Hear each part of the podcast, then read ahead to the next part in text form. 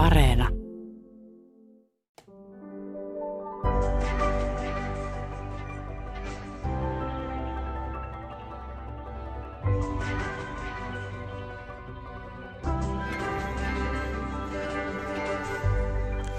Turku nousi maailmanmaineeseen traagisella tavalla melkein sata vuotta sitten 4. ja 5. syyskuuta 1827 raivonut tulipalo hävitti kaupungin lähes kokonaan.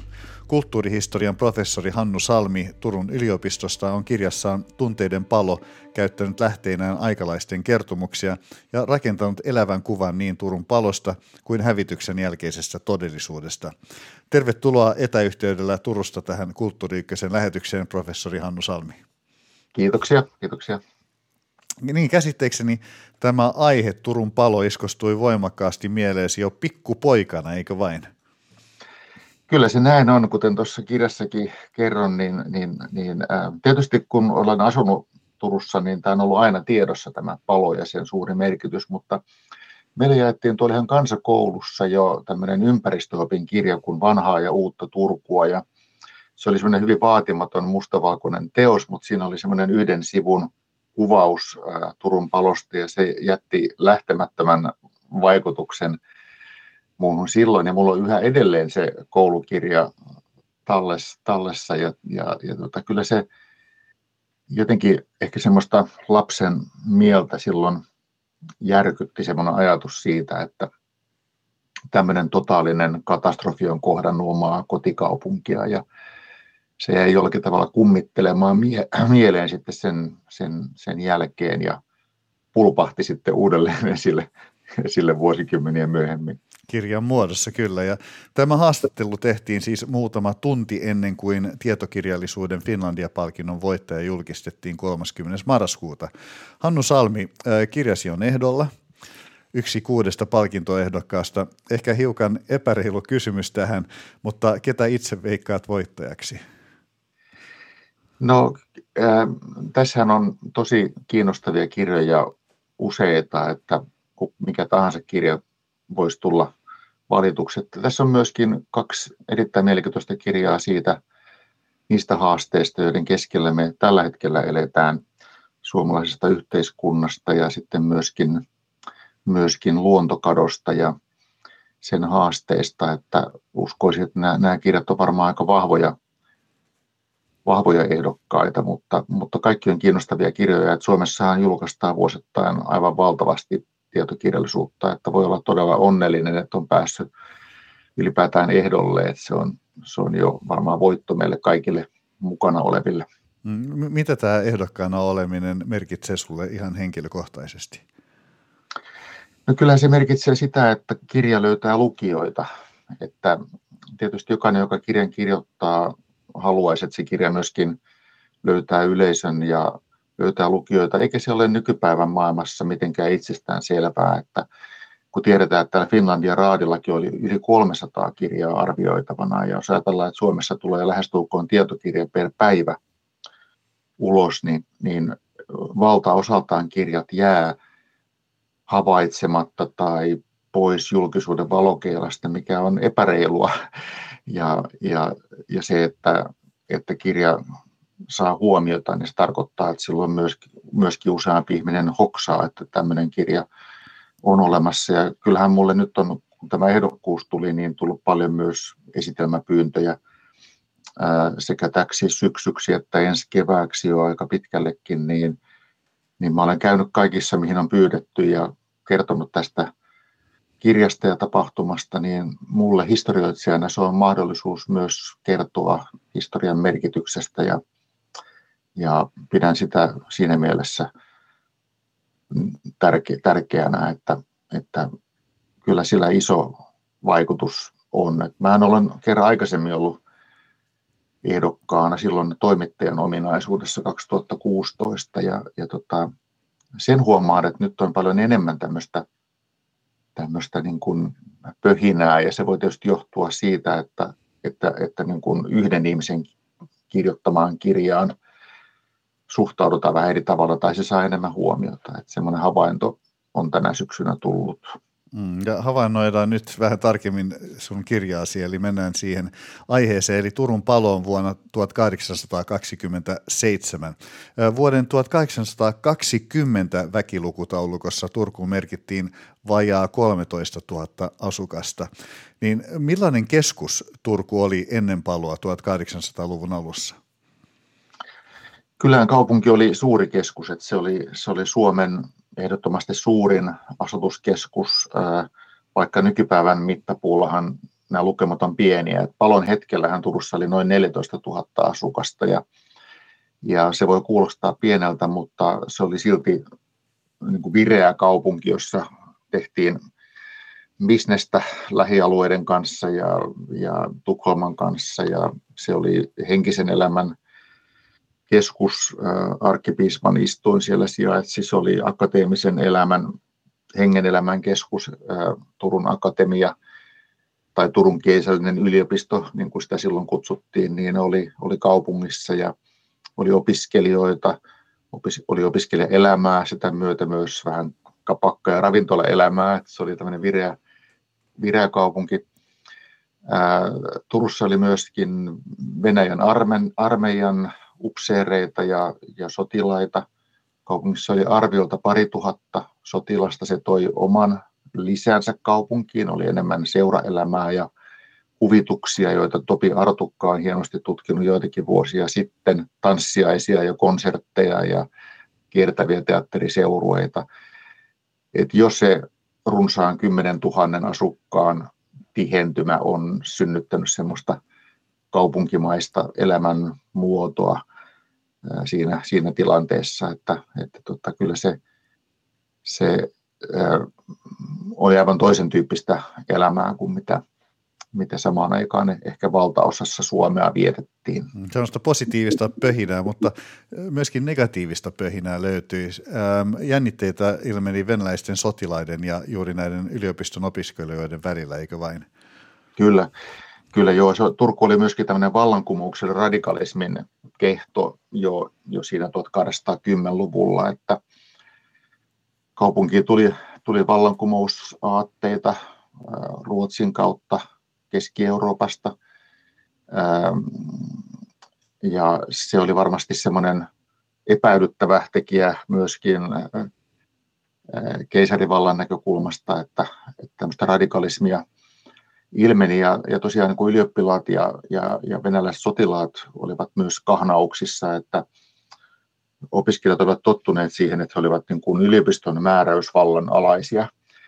Ja, ja, ja Turkuun syntyi poliisilaitos siinä 1810-luvulla, luvulla, eli tämmöinen, tämmöinen yliopiston ulkopuolinen kontrolloiva elin, joka, joka sitten piti yllä järjestystä ja, ja se herätti paljon negatiivisia tunteita – sitten paikalla olleissa opiskelijoissa. Ja, ja että tämän tapasta niin kuin, ää, kuplintaa kaupungissa oli ja sen seurauksena on hiukan arveltukin, Matti Klinge muun muassa on tätä pohtinut, että, että vaikka Turku ei olisikaan palannut, niin ehkä yliopisto olisi ennen pitkää kuitenkin siirrytty pois kaupungista siitä syystä, että, että, että se oli etäällä hallinnollisesta keskuksesta eli Helsingistä ja ja olisi saattanut aiheuttaa lisää tämmöistä huolenaihetta tulevaisuudessa, mutta kun kaupunki paloi, niin se antoi hyvän tilaisuuden sitten tehdä tämä, tämä yliopiston siirto hyvin pikaisesti.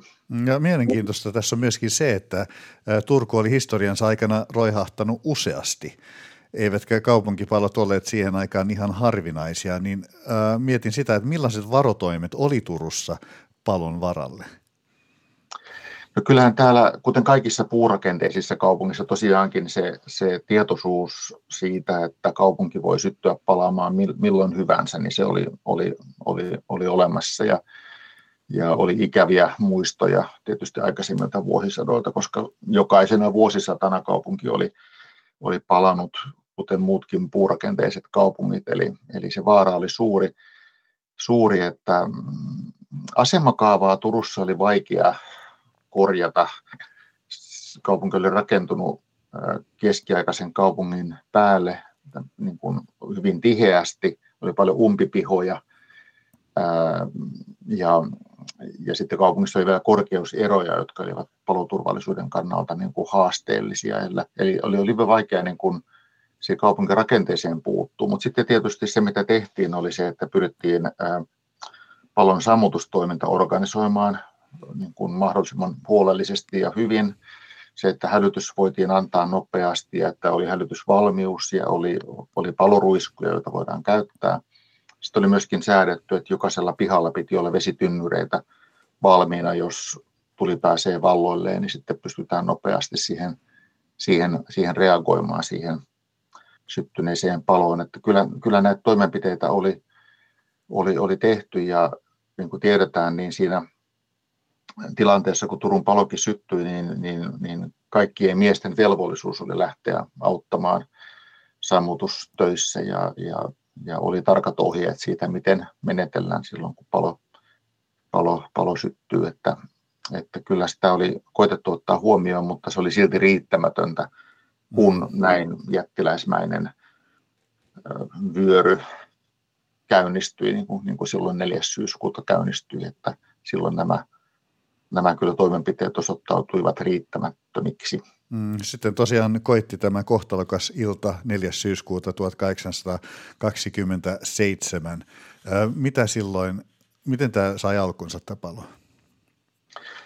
No, palo sai alkunsa sekatavarakauppias Carl Gustav Helmanin ää, tontilta. Se oli Anninkaistenmäen korkeimmalla kohdalla Anninkaistenmäen laella ja, ja tätä palon syttymissyytä tutkittiin oikeudessa myöhemmin ja, ja ei voitu löytää ketään syyllistä palon syttymiseen, eli, eli se ei lähtenyt liikkeelle huolimattomuudesta tai, tai, tai sellaisesta teosta, jonka joku asukas olisi aiheuttanut, vaan todennäköisesti oli kyse kipinästä, joka tuulen mukana lennähti sinne Helmanin ää, talon navetan ylisille ja siellä olevat heinät syttyivät palamaan ja siitä tämä palo lähti liikkeelle. Että, ää, tähän johtopäätökseen tultiin siitä syystä, että savun nähtiin, tai useampi riippumatta toisistaan havaitsivat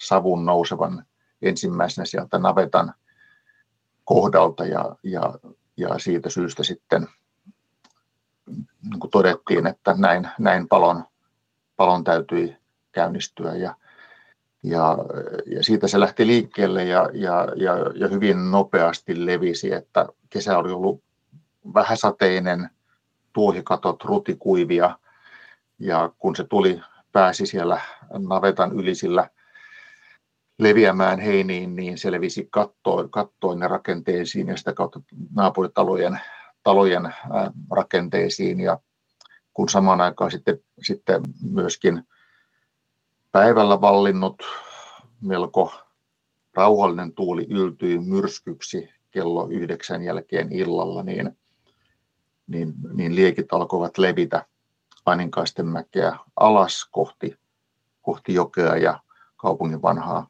keskustaa. Mutta tosiaan tämä palo syttyi siinä noin kello yhdeksän aikaan, aikaan illalla ja hyvin nopeasti lähti. Lähti siitä leviämään. Ja, ja kirjassa toteat myöskin yhdeksi syyksi sen, että ä, ei ollut niin paljon ä, väestöä kaupungissa sinä iltana, että oliko Tampereen markkinoilla oli paljon porukkaa ja sitten yliopistotkaan eivät olleet alkaneet, joten sammuttajia oli tavallista vähemmän, eikö niin? Kyllä näin se oli, että että tässä Turun palon tapauksessa niin kuin nähdään se, mitä usein nähdään tämmöisissä suurkatastrofeissa, eli monet tämmöiset epäsuotuisat tekijät kohtaavat ja voimistavat toisiaan. Et siinä oli juuri tämä tilanne, että Tampereen markkinoiden takia monia miehiä oli poissa kaupungista. Heitä olisi nimenomaan tarvittu sammutustehtäviin. yliopiston lukukausi ei ollut vielä alkanut ja opiskelijat olivat pääsääntöisesti poissa, eivät kaikki, mutta pääsääntöisesti – ja opiskelijoilla oli ollut esimerkiksi 1700-luvulla tärkeä rooli ää, tulen sammuttaa esimerkiksi talojen katoilla, katoilla että kun, kun palo leviää, niin, niin, niin opiskelijoita oli siellä katon päällä sammuttamassa näitä lentäviä kekäleitä ja nyt tällaista voimavaraa ei käytössä ollut. Eli tässä oli hyvin monta tämmöistä epäonnista tekijää. Siihen kuuluu myös se tuulen suunta, että tuuli puhalsi luoteesta ja alkoi painaa liekkejä kohti vanhaa keskustaa. Että jos tuulen suunta olisi ollut päinvastainen, niin, niin palo olisi levennyt, levennyt sinne päin, missä ei ollut niin suurta asutusta. Ja kirjassa myöskin vähän syytä tuota kaupungin byrokratiaa siitä, että levisi niin nopeasti tämä. No joo, en ole kyllä tässä, tässä ihan ensimmäinen, että jo aikanaan Toivo T. Rinne, maakuntarkiston johtaja tutki Turun paloa. Hän ei julkaissut tästä asiasta juurikaan, mutta hän syytti kaupungin byrokratiaa 70-luvun esitelmässään. Ja tässä oli taustana se, että kauppias Helman oli ollut hyvin huolestunut paloturvallisuudesta Aninkaistenmäellä jo aiemmin. Ja hän olisi hyvin mielellään hankkinut näitä naapuritontteja itselleen, eli, eli hän olisi mielellään laajentanut tätä omaa, omaa aluettaan siellä Aninkaistenmäellä. Nythän se oli aika tiheästi, tiheästi rakennettua se, se, se Aninkaisten mäki.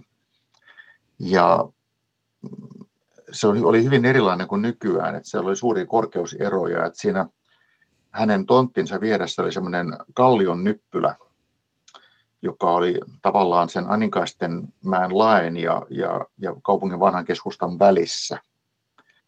Ja se oli myöskin sammuttajille aika vaikea ylittää se, se este. Ja, ja kaupunki piti tätä kalliota semmoisena varastoalueena, että se oli kaikenlaista ylimääräistä tavaraa siellä kalliolla. Ja se, se, se varmaankin ärsytti Helmania ja hän olisi mielellään halunnut saada sen alueen itselleen kokonaan, mutta tähän ei, ei suostuttu tähän hänen toiveeseensa ja, ja se, se jäi käsittelemättä. Tämän lisäksi hän teki maisteraatille huomautuksia lähellä sijaitsevasta Leski Harveliinin talosta, että hän oli sitä mieltä, että sieltä pöllähtää nokisavuja sieltä Leski Harveliinin talosta ja ne olivat vaarallisia, koska sieltä nousi kipinöitä ilmaan sieltä, sieltä tota, naapuritalosta. Ja, ja niin, tähänkään... Lesken tota, noin savupiippu oli suunnilleen sitten talon tasolla. Kyllä, näin. takia. Niin- vaarallinen tilanne ja Helman oli tästä tietoinen, mutta kaupunki ei tähän reagoinut. Sieltä tuli kyllä joku virkailija asiaa tutkimaan, mutta mitään ei, ei, ei, ei tapahtunut ja, ja, ja se juuttui se Helmanin huoli sinne kaupungin byrokratiaan. Että kyllä näin voi, voi sanoa, että, että jos, jos tähän olisi reagoitu, niin ehkä sitä paloturvallisuutta olisi jotenkin voitu myös, myös parantaa. Tähän pitää vielä lisätä, että kun 1700-luvun loppupuolella kaupunki, kaupunki, kaupungin pohjoisosa paloi, niin jo silloin, silloin esitettiin myös ajatus siitä, että Staninkaisten mäen lakea pitäisi tasoittaa, että ne korkeuserot ovat paloturvallisuusriski, mutta sitä tasoitustyötäkään ei, ei silloin tehty. Ei byrokratia noin vain päihitetä.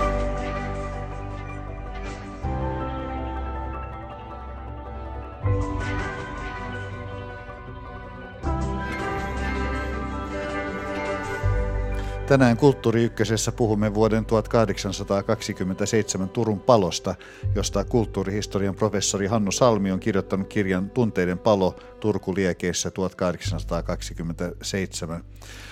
Professori Salmi, kirjoitat, että olet kirjassa halunnut lähestyä Turun paloa tunteiden näkökulmasta ihmisten historiana.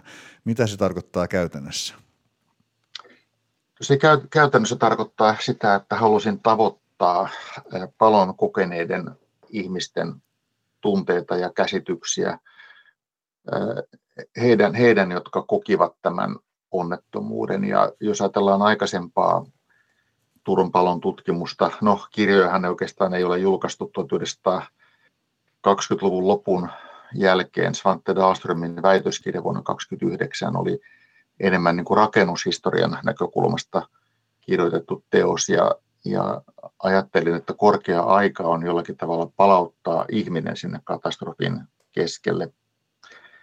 Ja tällä on ehkä semmoinen laajempi tausta myös tämmöisessä omassa kiinnostuksessa. Että mua itseäni kiinnosti jo 90-luvun lopulla niin kuin onnettomuuksien historia, tunteiden historian kannalta, niin kuin katastrofin pelon historia, ja kirjoitinkin siitä joitakin artikkeleja silloin, ja varmaan siihen aikaan minun vaikutti Estonian katastrofi, joka tapahtui tässä aika lähellä, ja, ja jotenkin se niin kuin samastuminen siihen suureen onnettomuuteen ja niihin selvinneiden ihmisten kokemuksiin, niin se teki vaikutuksen. Ja, ja kirjoitinkin silloin 90-luvun lopulla pari artikkelia vähän niin kuin vanhemmista katastrofeista ja, ja, ja, ja, ja onnettomuuksien kauhusta ja pelusta. Ja mä luulen, että se jäi myöskin itämään se kiinnostus silloin, silloin että tähän, myöskin tähän katastrofiin pitäisi ottaa tämmöinen tunteiden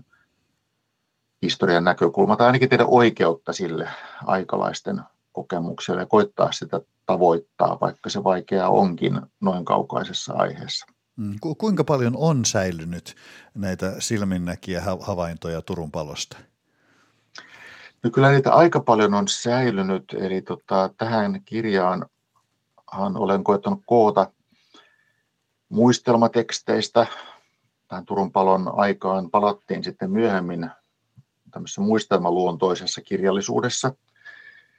Ja nämä ovat hyvin arvokkaita olleet tätä kirjaa tehdessä. Esimerkiksi Adolf Muberg, joka oli 14-vuotias katedraalikoulun oppilas, kirjoitti ihan fantastiset muistelmat myöhemmin ja, ja kuvaa hyvin tarkasti Turun paloa ja, ja, ja voi todella niin kuin ymmärtää sen, miten voimakkaasti se jäi hänen mieleensä se palon tapahtuma.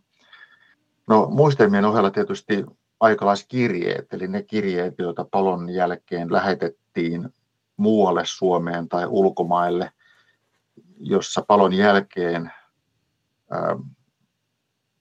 selvinneet kertoivat olevansa täysissä sielun ja ruumiin voimissa ja, ja välttäneensä, ää, välttäneensä niin kuin julman kohtalon. Ja näitä kirjeitä on, on, on, on melko paljon säilynyt ja tämä projektihan on tässä omalla kohdalla kestänyt todella kauan, että Mulla oli aikanaan jo, jo 2000-luvun alussa tutkimusavustajana Anna-Leena Perämäki ja me silloin käytiin läpi näitä suomalaisia kirjekokoelmia kansallisarkistossa ja Opo Akademian käsikirjoituskokoelmassa systemaattisesti koitettiin löytää kirjeitä, joissa paloa on käsitelty ja kuvattu. Ja monet kirjoittivat palosta, kaikki eivät olleet silminnäkijöitä, myöskin ne, jotka sitten kuulivat palosta, niin sitä usein käsittelivät. Ja mä olen ajatellutkin näin, että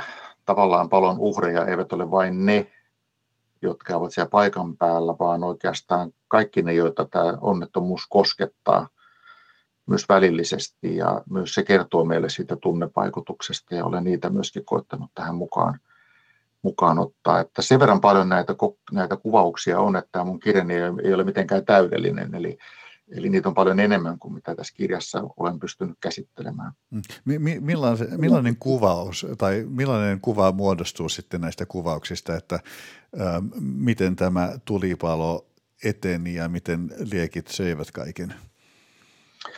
No siitä kyllä hahmottuu se, se palon dramaturgia, ja olen koettanut sitä kirjassa kuvatakin, niin, niin ensimmäisessä toisessa luvussa, eli se etenee todella väkivaltaisesti, voi sanoa näin, että se kello yhdeksän jälkeen, kun palo lähtee liikkeelle, niin se alkaa vyöryä alas Aninkaisten mäkeä kohti jokea, ja seuraan siellä lääkäri Immanuel Ilmonin toimia. Hän hyvin innokkaasti kävi auttamassa ystäviään siellä lähialueella, ja ja tota, hän oli silminnäkijänä tilanteessa, jossa palo siirtyi joen yli vanhan keskustan puolelle. Että hän oli itse veneessä Aurajoessa pelastamassa tavaraa kauppias Giisikon talosta ja hän oli siinä joella ohjastamassa venettä kello 11 ja 12 välillä vähän ennen keskiyötä, kun hän näki, miten kekäleet lensivät joen ylitse professori Hellströmin talon katolle. Ja tämä Hellströmin talo oli semmoinen vähän muhkeampi kivitalo siinä tuomiokirkon edessä. Ja näin se tuli siirtyi vanhan keskustan puolelle ja alkoi levitä. Tuuli oli niin kova, että Ilmonin mukaan oli melkein mahdotonta seistä tuomiokirkon edessä, että se oli niin voimakasta se tuuli.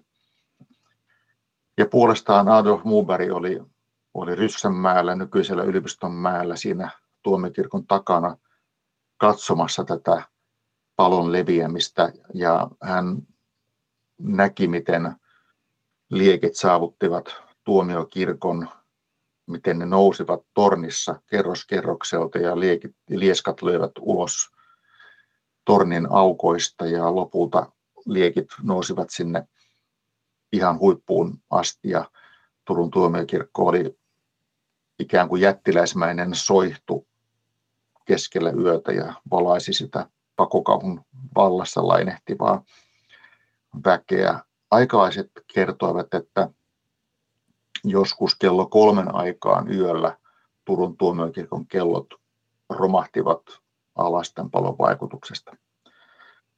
No palohan ei tähän pysähtynyt, vaan se jatkoi kulkua vielä tämän jälkeenkin ja palo eteni vielä seuraavana päivänä 5. syyskuuta muun muassa sinne Ryssänmäen suuntaan ja se käytännössä puhdisti asutuksesta sen, sen paikan, johon yliopisto myöhemmin rakennettiin. Se, se autioitti tämän Ryssänmäen ja, ja huonoksi onneksi siellä mäen päällä olevien tuulimyllyjen niin kuin siivet, siellä oli ollut tämmöiset varmaankin jonkinlaiset metalliset pidikkeet, ne oli otettu pois ja viety, viety pois siinä, siinä tota palon aikana ja nämä tuulimyllyjen pyörät pyörivät myrskytuulessa ja heittivät kekäleitä vielä edelleen sinne mäen toisellekin puolelle, jolloin se, se palo, palo niin molemmilta puolelta. Ja, ja palo levisi sitten Hämeenkadun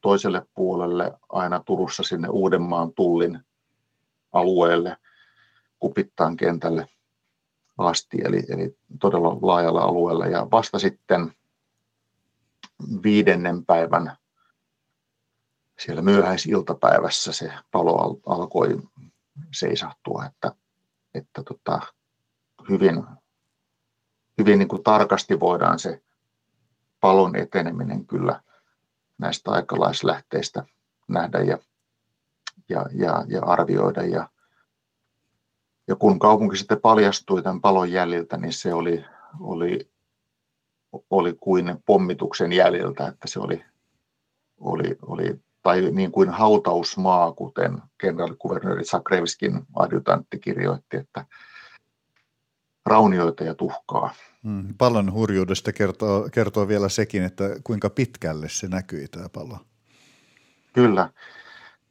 Tästä on, tästä on, on, on muistikuva Sakristopeliukselta. Hän oli silloin lapsi ja hän oli tuolla Uuden Kaarlepyyn saaristossa 342 kilometrin päässä Turusta ja sinne asti näkyi tämmöinen verenkarvainen taivas ja sai ihmiset aavistelemaan ja pohdiskelemaan, mistä oikeastaan oli, oli kysymys, kunnes sitten usean päivän jälkeen tuli tieto siitä, että Turku oli palannut. Ja tämä on tietysti kiinnostava tieto sinänsä ja, ja, ja se oikeastaan siitä seuraa se, että varmaankin Suomen niemellä hyvin laajasti tiedostettiin se, että jotakin täysin ennen, näkemätöntä ja kokematonta on tapahtunut. Että jos me harpilla piirretään semmoinen säde sieltä niin kuin Turusta, joka ulottuu uuteen kaarlepyyhin ja katsotaan, minne muualle se Suomessa ulottuu, niin se on hyvin laaja maantieteellinen alue. Ja,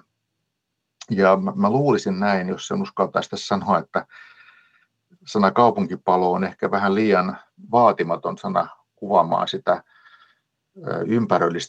ympäristöllistä katastrofia, joka siinä tapahtui. Eli, eli siinä palossa niin kun kuuma ilmavirtaus nousi todella korkealle ilmakehässä ja nosti tätä palojätettä ylös ja muodostui tämmöinen pyrokumuluspilvi kaupunkin, kaupungin ylle. Eli, eli, eli, sitä, eli sitä voi todella, se voi todella rinnastaa toisen maailmansodan pommitusten aiheuttamiin tulimyrskyihin tai suurten metsäpalojen vaikutukseen. Ja, ja mielestäni tämä nämä aikalaishavainnot sitä myöskin vahvistavat. Ja tietenkin myös se tieto, että tämmöistä palojätettä satoi maahan 10 kilometrin päässä kaupungista. Hmm. Niin kuin usein näissä suurkatastrofeissa, niin vähän tuntuu siltä, että kaikki asiat, mitkä voi vaan mennä pieleen, niin menivät pieleen. Yksi tässä on se, että kun palo levisi, niin yhä useampi sammuttaja lähti huolehtimaan omasta talostaan, niin että lopuksi suurin osa sammuttajista oli lähtenyt pois.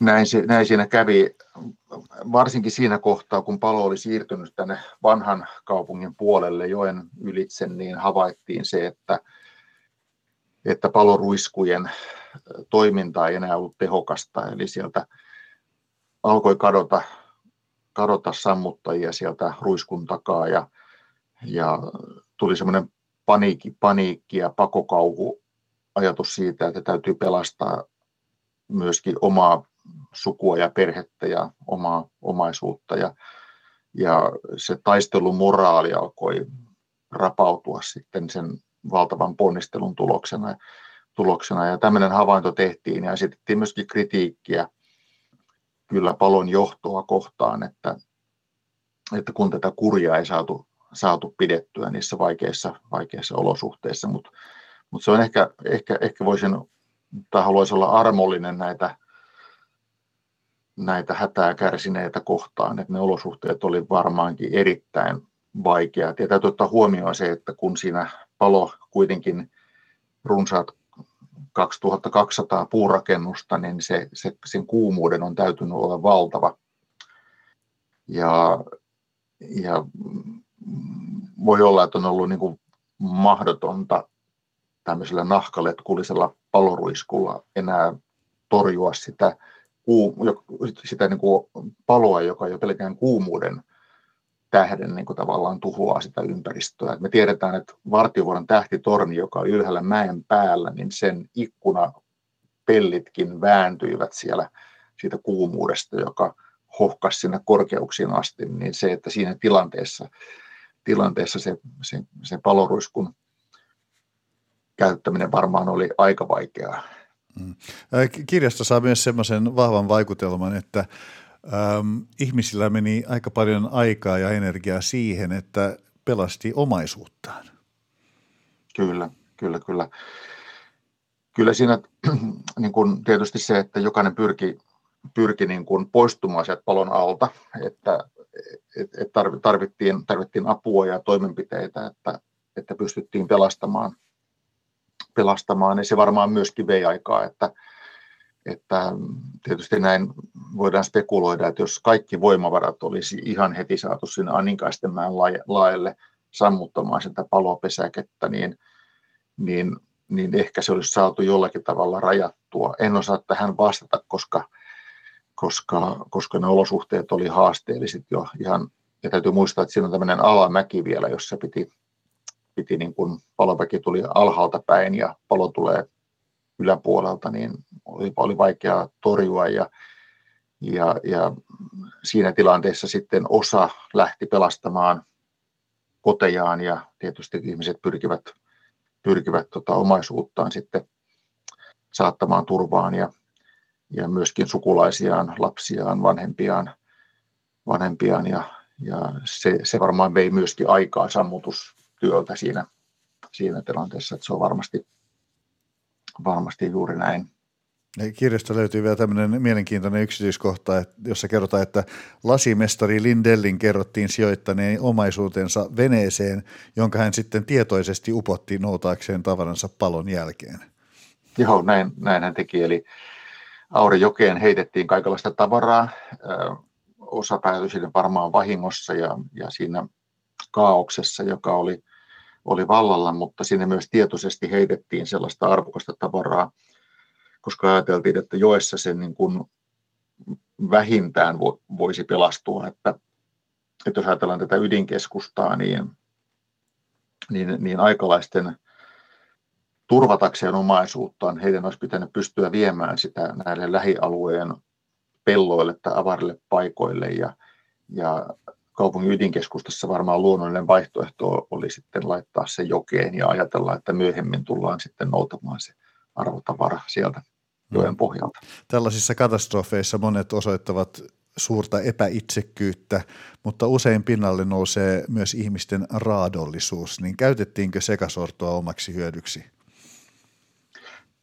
Kyllä käytettiin ja, ja et, tässä voi nähdä Turun palossa nämä samat tunteet kuin varmaan kaikissa katastrofeissa. Et toisaalta on tätä solidaarisuutta ja epäitsekkyyttä, mutta sen vastakohtana on se, että kun yhteiskunnallinen järjestys katastrofin keskellä romahtaa tai pettää, niin sitä käytetään myöskin hyväksi. Ja, ja ehkä semmoisen erityisen katkeran muiston Turun palosta jätti se, että, että tässä palon keskellä oli, oli niin kuin maksua pyytäviä auttajia, jotka maksua vastaan suostuivat tarjoamaan hevostaan ja vaunujaan ja, ja, ja kuljettamaan tavaraa pois sieltä palon, palon keskeltä. Ja, ja tästä jäi muistoksi Matias Jäänvallin Turun suomalaisen seurakunnan kappalaisen kirjoittama arkkiveisu, jossa, jossa on hyvin tämmöinen kitkerä kuva siitä, miten, miten, miten ahneus oli pallalla. Ja juuri tämä arkkiveisu jäi elämään todella pitkäksi aikaa palon, palon jälkeen. Ja se varmaankin puutteli palon kokeneita, kokeneita se, se, se, se tunne ja kokemus siitä, että, että sitä hätää käytettiin myös tietoisesti hyväksi. Mm. Liekit tuhosivat myös Turun Akatemian ja sen kirjaston, jossa oli 40 000 nidettä. Ähm, millainen vaikutus tällä oli Suomen tieteelle? Turun palon vaikutus oli tieteelle suuri ja merkityksellinen. Turun, Turun Akatemian kirjaston tuhoutuminen on, on tietysti tunnetuin ja suurin ehkä esimerkki tästä. Se oli kokoelma, joka oli hyvin vaivalloisesti rakennettu. Jo 30-vuotisen sodan ajalta tulee se siemen kirjastolle, mutta Henrik Gabriel Portaan 1700-luvulla sitä vaali kuin silmäteräänsä ja kaikki paloivat kotilainoja lukuun ottamatta tuhkana tuuleen ja sitä verrattiin Aleksandrian kirjaston paloon sivistyksen niin kuin hauraus ja katoavuus, sitä muisteltiin usein myöhemmin. Ainoastaan kotilainat säästyivät, eli ne kirjat, jotka oli lainattu Turun ulkopuolelle lähikartanoihin, joissa opiskelijoita ja yliopistojen henkilökuntaa asui, eli vain pieni määrä. Mutta on tärkeää muistaa, että tämä ei ole koko totuus siitä tieteen merkityksestä, tämä kirjasto, eli, eli Turun Akatemian mukana paloi paljon muutakin, paljon muutakin käsikirjoituksia, käsikirjoituskokoelmat,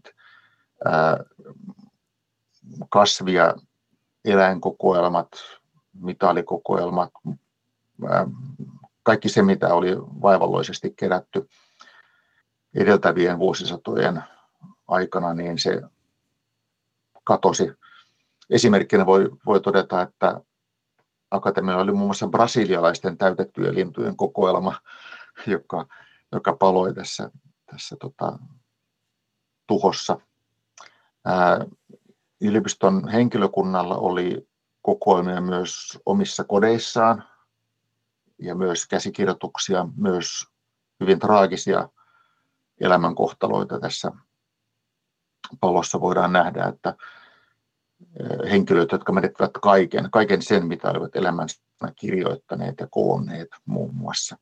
Mm. Siellä on myös ihmeenomaisia pelastumisia, kuten, kuten Salberin, professori Salberin hyönteiskaapit, jotka onnistuttiin, tai osa niistä onnistuttiin pelastamaan, pelastamaan sieltä hyvin läheltä itse asiassa paloaluetta sieltä Multavierun alueelta. Ja, ja onnekkaasti ne saatiin kuljetettua kaupungin ulkopuolelle pellolle ja sieltä ne vietiin sitten Salberin asunnolle Yläneelle ja nykyään nämä hyönteiskaapit ovat olemassa Turun yliopiston eläinmuseossa ja niissä on vielä pieni kerros Turun palon nokea niissä hyönteiskaapeissa. Tässä palossa tuhoutui ähm, kolme neljäsosaa rakennuskannasta. Mietin tota palon jälkeistä tilannetta. Ähm, onko raportteja jäänyt siitä, millaista palaneessa kaupungissa oli suurimman roihun sammuttua? Kun tämä palo oli sammunut, niin meillä on, meillä on siitä tilanteesta useitakin kuvauksia. Meillä on myös yksi visualisointi tietysti olemassa, eli taiteilija Gustav Wilhelm Fienbergin litografia, jossa hän on seissut siinä, siinä luostarikorttelin paikkeilla, ehkä jossakin nykyisen, nykyisen tota, jossakin siellä Paavo Nurmenpatsaan tienoilla, tienoilla ja voidaan nähdä se, miltä se kaupunki näyttää, miltä näyttää runneltu tuomiokirkko ja kaupunki, jossa on pelkkiä savupiippujen luurankoja. Se on hyvin vaikuttava, vaikuttava kuva.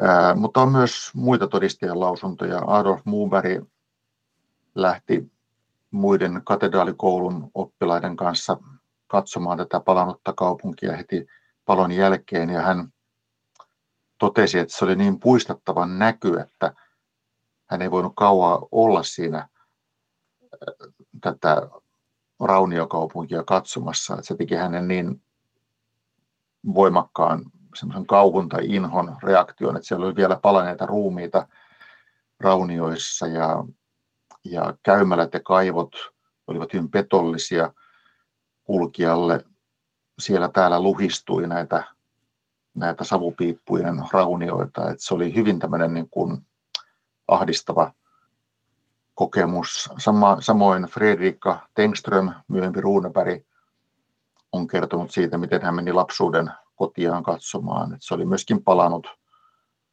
kivijalkaan ja, ja siellä oli vain uuni enää olemassa ja sekin, sekin luhistui.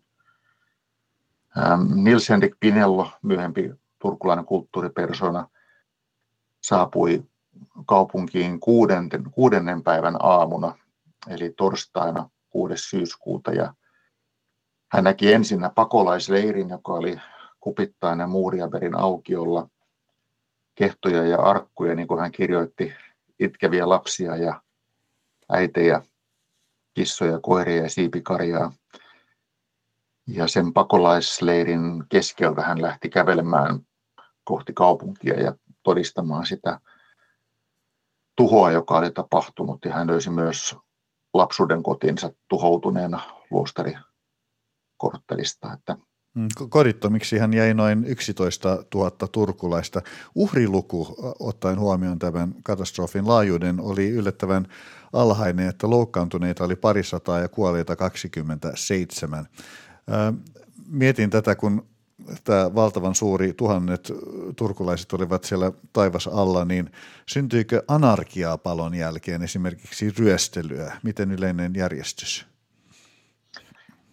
No kyllä semmoinen anarkistinen tila vallitsi tämän palon jälkeen vielä jonkun aikaa. aikaa.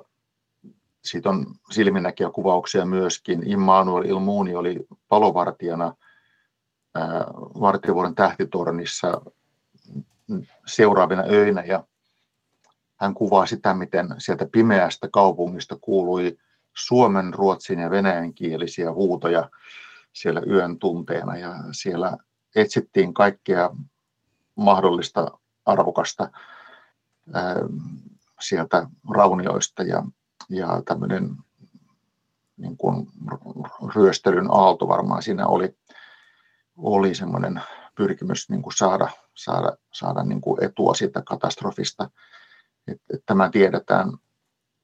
Ää, edelleen tiedetään se, että palon jälkeen alkoholin kulutus oli aika korkea täällä alueella, alueella ja samoin myöskin rikoksia tehtiin enemmän, ei ainoastaan Turussa, vaan myös näissä lähikunnissa, Maskussa, Nousiaisissa ja Liedossa. Ja, ja se kuvastaa sitä varmasti sitä hätää, jonka keskellä elettiin siinä palon, palon jälkeen. Avustustoiminta oli kyllä niin kuin vahvaa ja sitä pyrittiin hyvin nopeasti tuomaan tänne, tänne alueelle niin kuin huopia ja ruokaa ja, ja kaikkea sitä, mitä hädänalaiset tarvitsivat, mutta, mutta siitä huolimatta niin tämmöinen tietynlainen sekasorron hetki oli siinä, siinä kunnes sitten, sitten tota, tätä järjestystä luotiin hyvin määrätietoisesti. mm. kaupunkiin. Vuoden 1812 Suomen suuriruhtinaskunnan pääkaupungiksi nimettiin Helsinki, niin missä määrin palo sinetöi Turun alentamisen Suomen kakko, kakkoskaupungiksi? No kyllähän tämä oli jo käynnissä, eli, eli, eli tämän pääkaupunkistatuksen lisäksi niin virastoja oli siirretty Helsinkiin jo aikaisemminkin, että se oli ollut kuitenkin keskusvallan ajatus ja tahto se, että että tätä vallankäyttöä siirretään pois, pois Turusta. Ja tätä tapahtui jo ennen, ennen paloa, mutta, mutta voidaan sanoa näin, että vuoden 1827 palo sinetöi tämän prosessin, että arkkipiispan istuin jäi kaupunkiin, mutta, mutta yliopisto siirtyi todella nopeasti palon jälkeen. Niin nopeasti, että se hämmästytti aikalaisia, että jo lokakuussa tuli tuli keisarin päätös siitä, että yliopisto siirretään Helsinkiin ja jo marraskuussa tähtitieteilijä Arkelander oli etsimässä uudelle tähtitornille paikkaa, eli se hyvin nopeasti se tapahtui ja, ja kyllä se tässä mielessä, mielessä sitten voi sanoa, että prosessi oli käynnissä ja se olisi ehkä kestänyt kauemmin se, se vallan siirto, mutta tämä palo oikeastaan finalisoi sen, sen prosessin Senaatti nimitti arkkitehti Carl Ludwig Engelin laatimaan Turun uuden asemakaavan, niin palon jälkeen rakennettu Turku ei vissiin kovinkaan paljon muistuttanut paloa edeltänyttä kaupunkia. No eipä todellakaan, että, että tota, Engel tuli jo syyskuussa Turkuun mittailemaan ja hän kirjeessään oikeastaan kertoo, että häntä suorastaan hämmästyttää se, että hän saa täysin vapaat kädet suunnitella kaupunki sellaiseksi kuin hän itse haluaa ja näin hän myöskin teki. Teki, eli hän ryhtyi viivottimella tekemään tätä kaupunkia ihan uuteen asuun, ja voi sanoa, että tämä palo oli, oli myöskin jollakin tavalla modernisaation palveluksessa, eli, eli kaupunkiin synnytettiin sellainen paloturvallinen asemakaava, jossa tämmöinen vastaavallainen katastrofi ei enää voisi toteutua, ja, ja se oli tietysti välttämätöntä ja olennaista, että, että tällaisia muutoksia myöskin, myöskin tehtiin. Samalla syntyy myös semmoinen hallittavampi kaupunki. Jos ajatellaan, viittaa siihen, että Turku oli tämmöinen radikalismin kaupunki, että, että kaupunki oli myös hallittava, koska siellä on näitä suoria näkölinjoja ää, joka suuntaan, että kaupunkia pystyy myös paremmin hallitsemaan, kun se on noin organisoitu kuin mitä, mitä Engel Sa- samalla periaate- periaatteella Pariisiakin modernisoitiin. Näin on, aika samanlainen, samanlainen, samanlainen ajatus. Ja tietysti paloturvallisuuden kannalta tärkeää oli se, että kadut tehtiin nyt niin leveiksi, että tämmöinen niin palon leviäminen pelkästään lämpösäteilyn vaikutuksista ei voisi sama, samassa mitassa toteutua kuin, kuin, kuin Turun, Turun palossa. Ja se, mitä tässä tapahtui, on tietysti se, se, että, että tämmöinen vanha, tiheästi rakennettu keskusta hävisi palon jälkeen, että, että se, se kaupunki, joka oli ennen paloa, niin se oli hyvin niin kuin mielenkiintoinen se, se, se ihan tuomiokirkon ympäristö, jossa oli, oli paljon, paljon kivitaloja ja se oli hyvin tiheästi rakennettua. Että sen tilalle, mm. Niin, sen tilalle tuli tämmöinen puistomainen puistomainen vanha, vanha keskusta. Että nythän tähän, ehkä sen verran voin mainostaa, niin tähän kadonneeseen Turkuun voi tutustua Turun museokeskuksen ja Panu Savolaisen tutkimustyöhön perustuvien videoiden kautta, että on 3D-mallinnettu tämä tuhoutunut Turku ja, ja siitä voi hyvin nähdä, miten erilainen se kaupunki oikeastaan oli. Mm. Millaisia jälkiä näkyy vielä tänä päivänä vuoden 1827 Turun palosta itse kaupungissa? Palosta voi näkyä, ehkä parhaiten palon jäljet näkyy Turun tuomiokirkossa, jossa on näitä lasittuneita tiiliä, jotka siinä valtavassa kuumuudessa lasittuivat. Se on ehkä semmoinen selkein merkki, johon Turkuun matkaaja voi, voi, voi törmätä, mutta tietysti Turussa palo tulee vastaan kaikkialla, että arkeologit tuntevat Turun palon erittäin hyvin, koska palon tuhkakerros on joka paikassa vastassa ja se tulee vastaan ei ainoastaan Turussa, vaan myös tässä lähialueella ympäristössä, koska sitä tuhkaa on myös tuolla soiden turpeessa ja järvien lietteessä.